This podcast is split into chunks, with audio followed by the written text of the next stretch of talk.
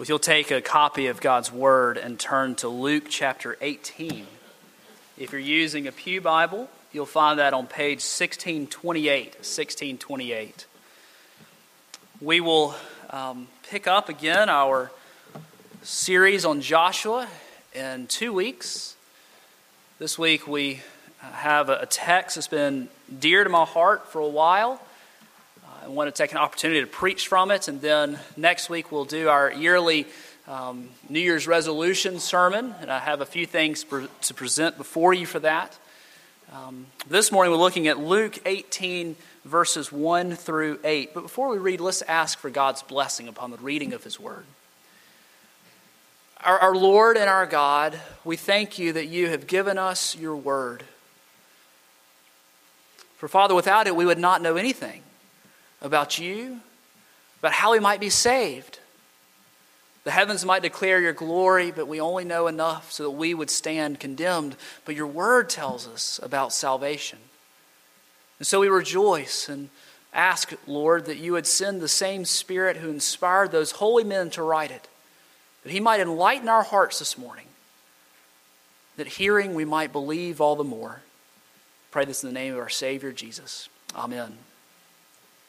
Hear now the word of the Lord from Luke 18, verses 1 through 8. And he told them a parable to the effect that they ought always to pray and not lose heart. I'm going to start again. And he told them a parable to the effect that they ought always to pray and not lose heart. He said, In a certain city there was a judge who feared neither God nor respected man. There was a widow in, this, in that city who kept coming to him and saying, Give me justice against my adversary. For a while he refused, but afterwards he said to himself, Though I neither fear God nor respect man, yet because this widow keeps bothering me, I will give her justice, so that she will not beat me down by her continual coming. And the Lord said, Hear what the unrighteous judge says. And will not God give justice to his elect, who cry to him day and night? Will he delay long over them? I tell you, he will give justice them speedily. Nevertheless, when the Son of Man comes, will he find faith on earth? The grass withers, the flowers fade, but the word of our God shall indeed stand forever. The interpretive key for this text is this first verse. That he told them a parable to the effect that they ought always to pray and not lose heart. You know, as Christians, we are not immune to suffering. We're not immune to hardship. In fact, if we learn anything from the Word of God, is when we sign up to be a Christian, we sign up for even more suffering and more hardship. And suddenly the word persecution becomes a real thing, and spiritual warfare becomes a daily reality.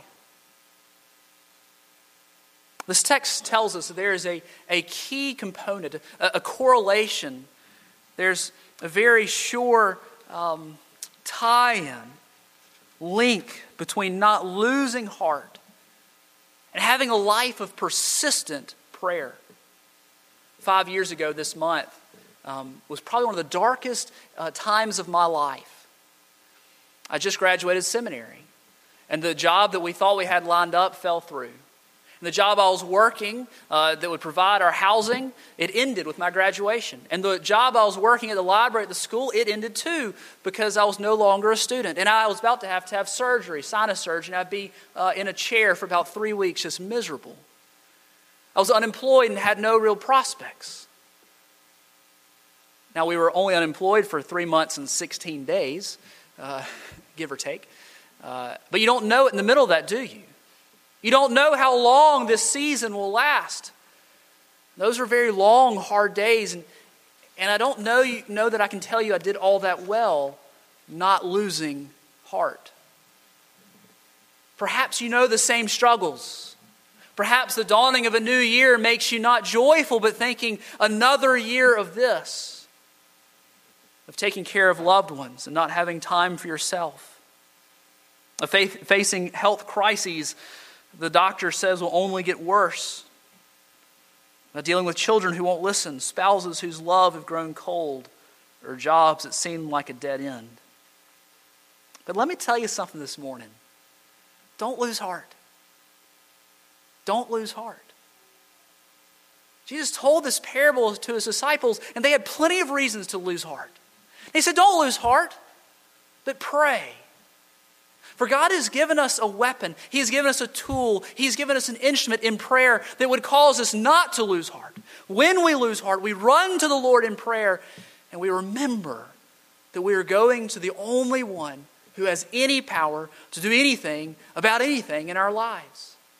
We lose heart when we think that something will never change. Do you think anything is too great for our Lord? There's nothing impossible with God, we're told throughout Scripture. As we despair of our own strength and think, I could never fix this situation. This situation will never get better. And even if it doesn't, I will never get through it. But he told them a parable to the effect they ought always to pray and not lose heart. There's that link between not losing heart in prayer. My friends, the way to not lose heart in good times or in bad, because even in good times we can lose heart, is to constantly and be persistently in prayer before our Lord and our Savior. Prayer is not a, a magic trick or a silver bullet. And often the change comes not when the situations change, but when the Lord changes us as we come to Him in prayer for weeks, months, years, decades, perhaps. Sometimes we even struggle with not losing heart over the Lord not answering a prayer in the way we desire. My brother in law is a PCA pastor out in Utah, and he likes to say that God gives us what we want or something better. He always gives us what we ask for or something better. Though sometimes our definition of something better uh, isn't always that of the Lord's. So there's this link that I want to explore this morning between persistent prayer and not losing heart. Because, my friends, we have faith, we've been saved by, we believe in, we belong to a God who is able to do mighty things.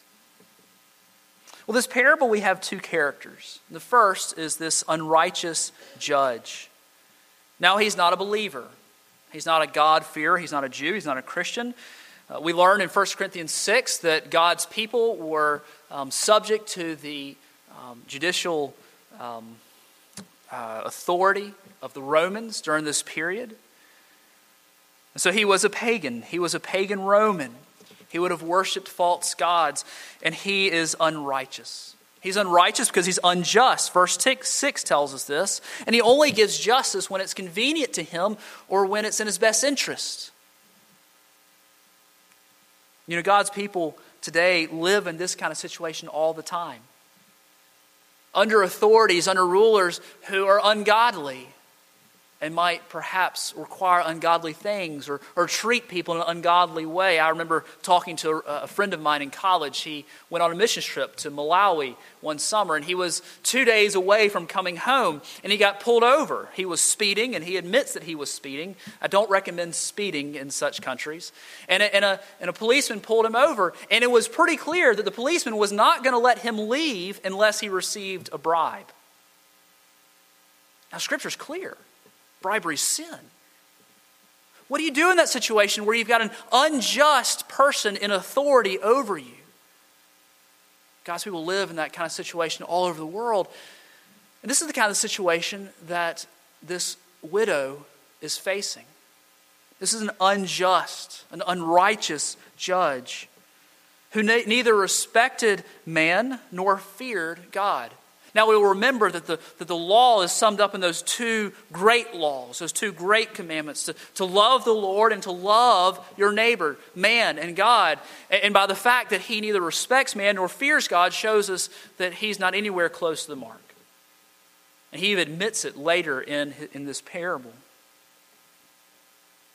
Neither fearing God nor respecting man, this isn't something you want written on your tombstone. You know, as we face um, many trials in this life, sometimes we come up against authorities who uh, just won't do their job. I don't mean you forget, I mean someone who just doesn't do it. I remember uh, we have friends who adopted out of China. And this person could not be bothered to do his job. Because they, they never neither respected man excuse me not the person that we know the, the authorities in china. Uh, you know that when the, the, the, adoption process is very long indeed and, and the, the application would sit on one person's desk for months and months and months and all it needed was a stamp they just couldn't be bothered because they didn't respect man nor fear God. They did not know that each man is given dignity and must be treated as such. And this is what the judge does. The, the widow is constantly coming for justice, and he just can't be bothered. He can't be bothered because he does not know God and he does not respect man. He only gives justice out of self interest. We see this in verses 4 and 5. For a while he refused, but afterwards he said to himself, Though I neither fear God nor respect man, yet because this widow keeps bothering me, I will give her justice, so that she will not beat me down by her continual coming. The Greek word that's translated beat here is to give a black eye. He didn't want to get too many black eyes, as it were, verbally from this widow. Well, who is this widow anyway? Widows certainly face trials in today's world, but, but in that day, even more so. They were without an advocate. If this woman had had an advocate, she would have had one going to the judge for her. Widows in that time, if they had a husband who died who had an estate, they didn't inherit that estate. And so she was left with several options. One, if she stayed with her family's, her husband's family, she would end up having a very inferior position not much better than a slave or a servant. If she returned to her family, if there was a dowry that was paid upon her marriage, she'd have to return it. She'd have to pay it back. These widows weren't necessarily old. Most women married in their early mid 20s, and so there were a lot of widows in their, in their mid to early to mid teens. And so there were many widows who were in their mid 20s and destitute. She was poor. She had not hired a lawyer. Scripture is really clear about um, not oppressing the poor, the widow, and the sojourner. And has some of its strongest curses for those who would do so. What does she do? What does she do? She is constantly going to this judge asking for justice. It is likely that some possession had been taken from her, and any possession would have been precious to her. And so she keeps going to this judge asking for justice against some adversary. The focus here is on the fact that she kept going. She kept going. She kept going. She kept going. In prayer, when we are seeking not to lose heart, we are called to consistently and constantly and with great perseverance to continue to go to the Lord, and He will give us strength. For we go in prayer to the only one who has any power to do anything about anything. We forget.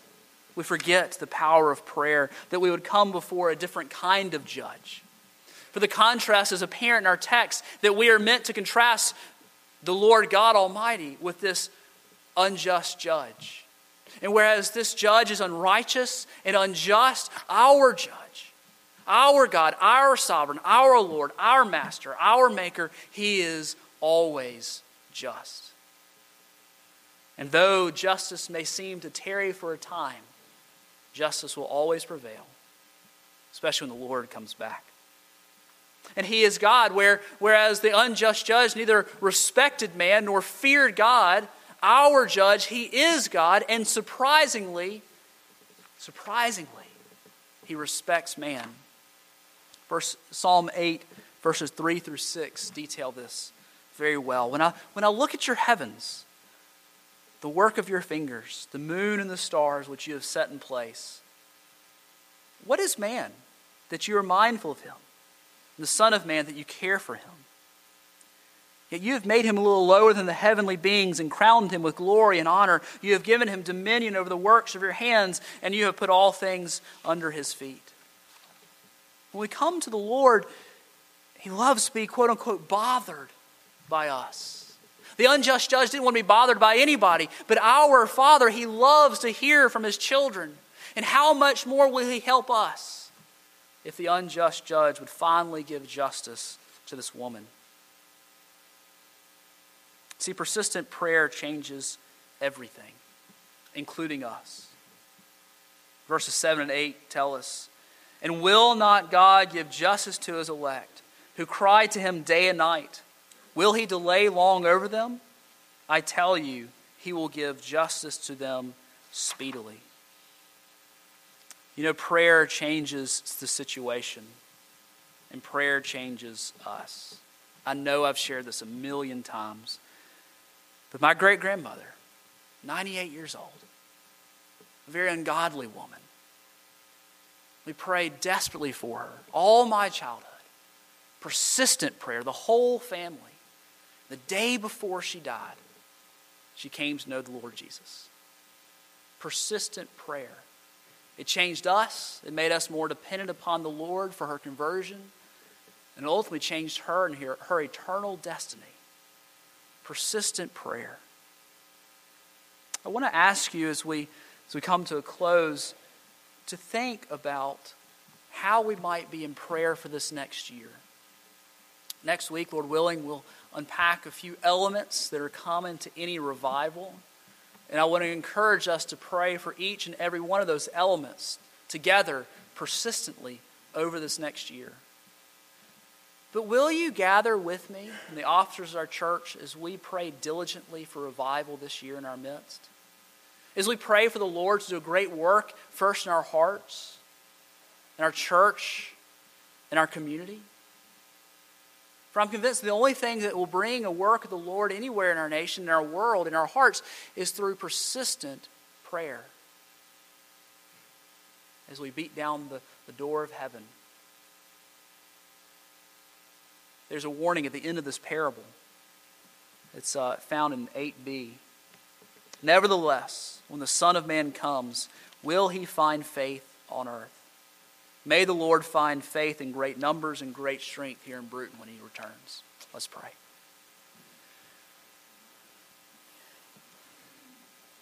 Our Father, we come to you in prayer. We come to you, Father, humbly as your people, boldly as those redeemed by Christ, asking you, Lord, to do a great work in our hearts. Lord, oftentimes it's just hard to pray. The idea of being persistent in prayer is, is something foreign to us because we just struggle to pray at all. So, Lord, I pray that you would give us a greater zeal and a greater desire to pray all the more, even as we come together this year and pray, Lord, for revival. You would do such a thing that if we were to be told, our, our ears would tingle and we wouldn't even believe it. Pray all these things in the name of the Lord Jesus Christ. Amen.